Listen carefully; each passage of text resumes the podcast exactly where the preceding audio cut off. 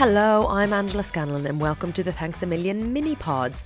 While we are waiting for series four and a ton of new thank yous, I am revisiting the Thank You Next chapter of some of our guests' lives to remind us that we have got this whatever this is.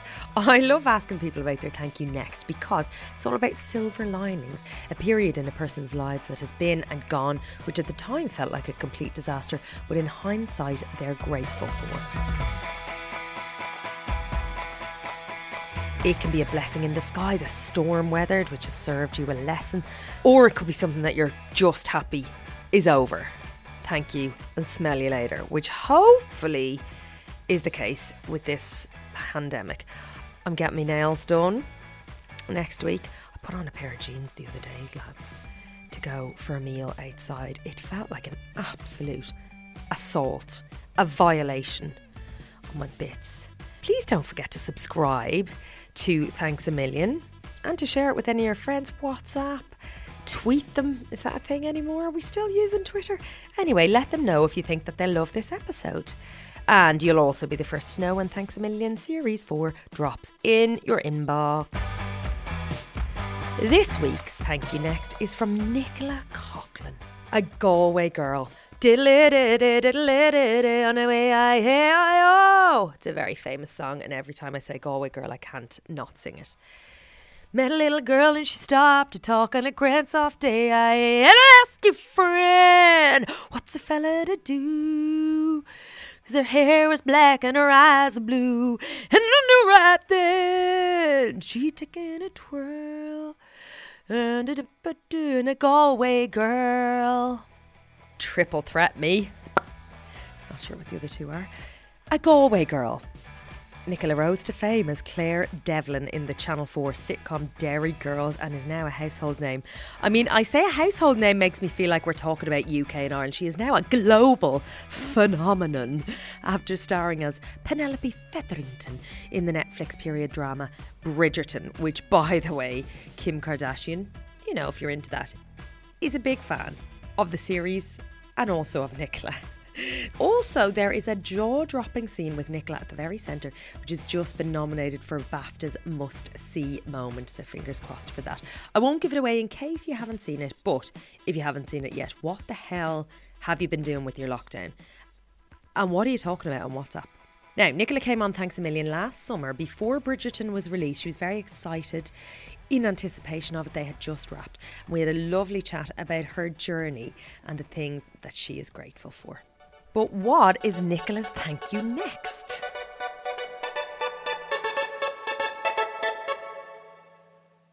like the last normal person job I have have had was um, I worked in an opticians in Galway, and I moved back to Galway feeling like a completely failed actor was super depressed about it was like okay i'm never going to get out of this everything just sucks mm. and um, couldn't get a job anywhere like and not even acting because that just wasn't happening. I like a coffee shop, couldn't get a job in a coffee shop, a shoe shop, a clothes shop, nothing. Um, yeah. I went to get my eye test, and um, my optician was like, "Oh, we we need someone like two days a week," and I was like, "Yes, I will do that job." Thank God. And um, you know, you can imagine I didn't earn much money only working yeah. two days a week, but something um, about working there it gave me structure Mm-hmm. It um it also gave me I have a weird love for like filing and things and organizing, which is why I'm really good at keeping my tax receipts in order because I think, you know, the lives that we kind of have, they're very unpredictable. Yeah.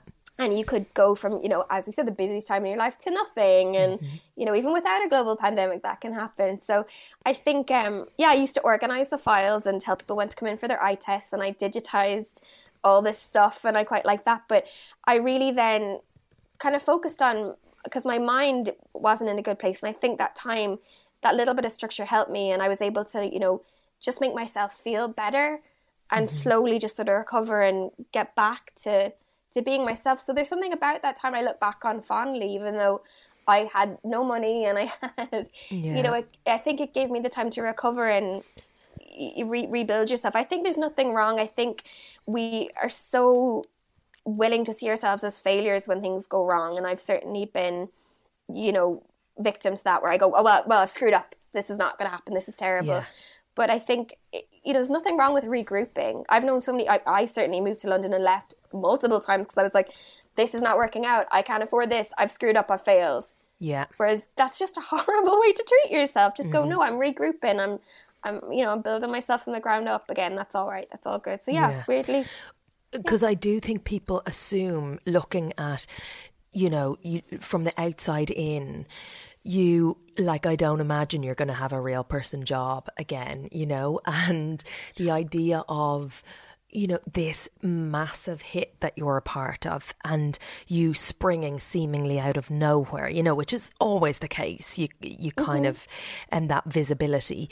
But actually that idea that you've had to go away and rebuild and actually kind of i don't know uh, sometimes i think it's quite demonic isn't it when you've when you've fallen apart and you still want to do the thing that actually is uh, feels in one way like it's destroying you you know whether it's that rejection or that just slog and that sense that it's never going to happen and then you keep you keep doing it and that failure actually becomes the thing that drives you rather than the thing that beats you and it's it's tough. And I don't blame people. I think we hear a lot about people who you know it did work out for, but I know friends that Yeah. it didn't, and you know I know how hard it was for them to. Because people say, "Oh, you're brave to keep going." I go, "Well, people are very brave to give it up." Yeah, I agree. You know, because that's not easy. That's not easy at all. It doesn't mean they still don't have those dreams, but I, I, I don't know if you know. There's a book that comes out every year called Spotlight Graduates. It's all the mm-hmm. graduates from the kind of top drama schools in the UK, and I have a copy from the year I graduated, and there is hundreds and hundreds of young actors in there. yeah But if you flicked through it, you wouldn't recognize 20 of them. Mm-hmm. Like the, the chances of you making it in this industry are so cruelly tiny, yeah you know. And I think I, when I finished drama school, I, I sort of looked through that book and was like, God, I wonder how many of these people are going to be acting in 10 years. And it's it's not very many. It's really tough. yeah So tough. And what do what why or how did you keep going? What was it that kind of made you go, okay, I'm not going to say actually maybe this isn't for me and be brave enough to pack it in.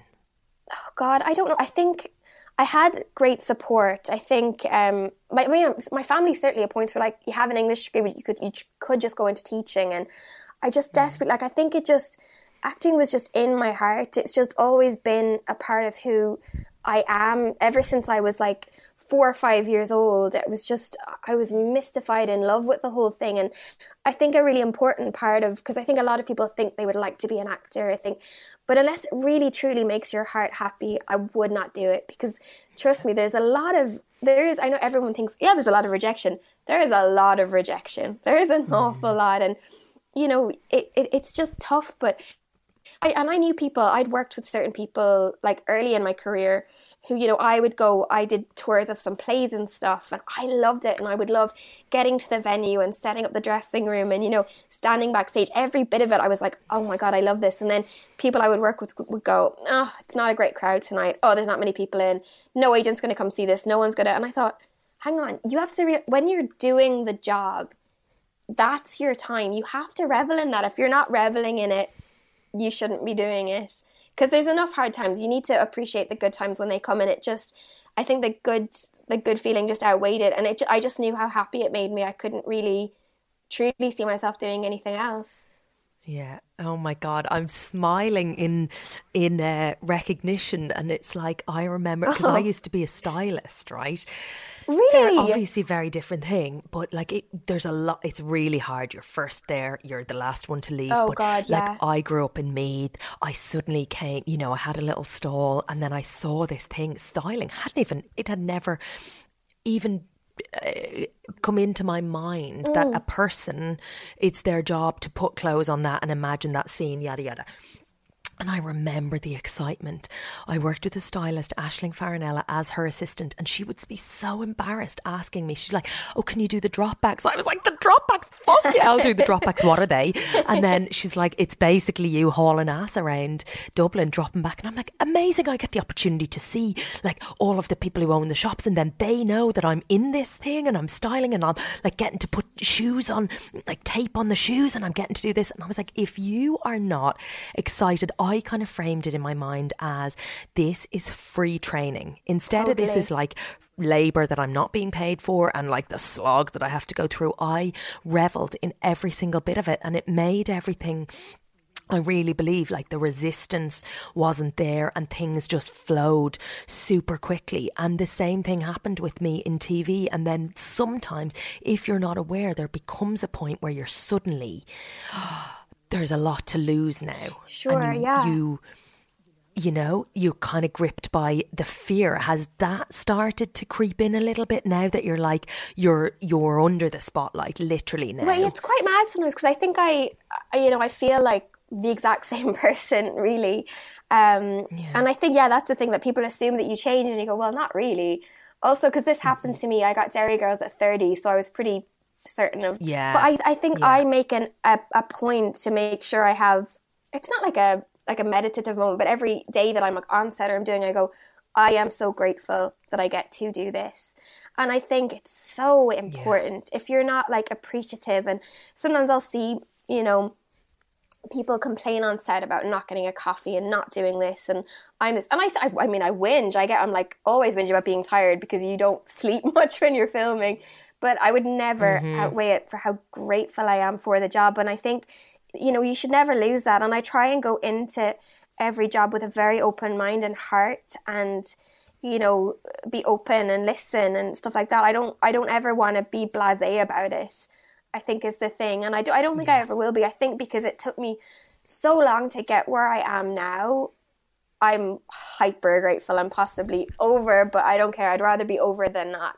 Totally, totally. And it's funny because you mentioned you didn't have a like a meditation practice. You don't sit down and meditate, but actually that very act of it's presence, isn't it? It's going right now. I am going to revel, and I think that's the word. I'm going to revel in this feeling of doing the thing that a few years ago seemed hundred percent. And unlikely. I think unless you mm-hmm. appreciate the moment it passes, and I used to find it really difficult to live in the moment. I was constantly like, but I could be doing this thing, and what about this thing that I used to do, and what other. Whereas I think as I've gotten older, it's I've been very lucky, and I've been able to much more go. This is what's happening right now. And I think it's a much if you can kind of train your brain to, to be that way, it's it's a it's a much nicer way to live because you're not you're not dividing yourself. You're just being like, this is what's this is what's happening. This is what I'm doing. I am here. This is now. Especially like with all of uh, Derry Girls and its success, I'm like, you know, if I'm sad at the BAFTAs, I have to go in my brain. I am sad at the BAFTAs. I sat at home watching the BAFTAs yeah, my whole life, wondering if I'll ever be here, and I am here now, and like take it the hell in. It's like taking mental snapshots for mm. for things. Yeah. And it's reminding yourself, this is it. Yeah. It's not down the road. It's not when I'm at the Oscars. I'm not like dismissing the BAFTAs because now the Oscars is suddenly something, or the Emmys is something that might be on the horizon. It's like this is this is it. This is the whatever win. it is, This yeah, is you just have to sit and take a moment and go, I am here, this is now, I got this. Like, even it's like, I know it mightn't seem like the biggest thing to some people, but the fact that I'm able to pay my rent doing what I love, I think about that all the time. Mm-hmm. All the time. And like, I don't live in a mansion and I don't like, you know, have a very fancy flat or anything like that, but I'm like, I do not need any other job other than this and I can pay my rent doing that and I can buy some nice shoes as well. so that's good. Yeah. Yes. And I do think you've, you know, you've had to go home as you might have felt, and I've certainly felt Oh, it with your tail between your legs and gone, I'm back, I'm back home. So the independence and the achievement of being able to go, I'm paying my rent, and I'm literally like I'm. Yeah, it's, it's just I'm a it's just a good feeling because I didn't know if I'd ever be able to financially support myself by doing acting. That was another I think side of things people don't. Also, people assume you make millions and millions on television as well. Mm-hmm. you know, everyone's like, she must be loaded. I'm like, mm, I wish. I love, love, love how honest she is about the path to being who she is today. It's not all a walk in the park, you see. And I think everyone fixates on this, you know, overnight success story. I posted about this on Instagram recently this notion that if it doesn't happen remarkably easily, then it's the universe trying to tell you to give up. And actually, this notion that if you haven't hit your stride by a certain age, then just don't even bother trying. It's a load of old horseshit. So don't fixate on the immediate. And also, I just love that reframing and the idea of regrouping.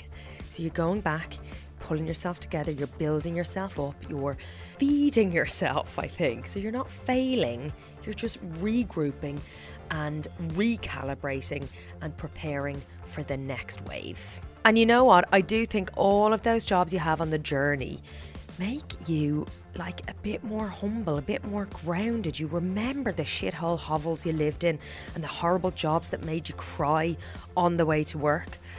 And when you start to get a bit bratty, I'm not talking about Nicola here, FYI. Oh, hello. Just got a text. Yeah, you can have a word with yourself and actually realise how far you've come, which I think is a very, very useful, grounding thing to do. Thank you, Nicola, for all of that. She is a little breath of fresh air, isn't she? Now, what is your thank you next? If you want to share it with me, get in touch at Angela Scanlon. And if you missed Nicola's full episode, it is there down below in the other episodes. she talks all about Derry Girls as well and that disastrous, almost inedible Swiss roll and her competitive nature seeping out. I loved it. And before I let you go, have you subscribed to my newsletter yet? It is free, lands in your inbox on a Sunday morning, packed full of well-being tips, tasty recipes, little interviews with some of my peeps and some people that I don't know but I have emailed to ask questions of. You don't want to miss it, and it is free. And I mean, there's shit all free these days. So get involved. Click on the link below. Thank you, guys. For now, though, thank you so much to Nicola Coughlan, who is next.